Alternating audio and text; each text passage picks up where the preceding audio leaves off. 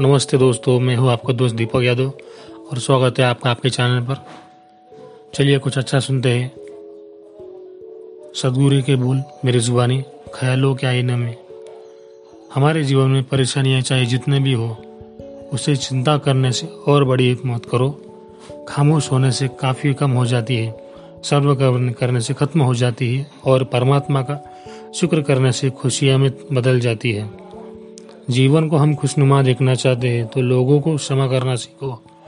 हमें अपनी भावनाओं का ध्यान रखना आना चाहिए, क्योंकि हर इंसान में हमें ऐसा नहीं मिल सकता जो हमारे भावनाओं को समझ सके।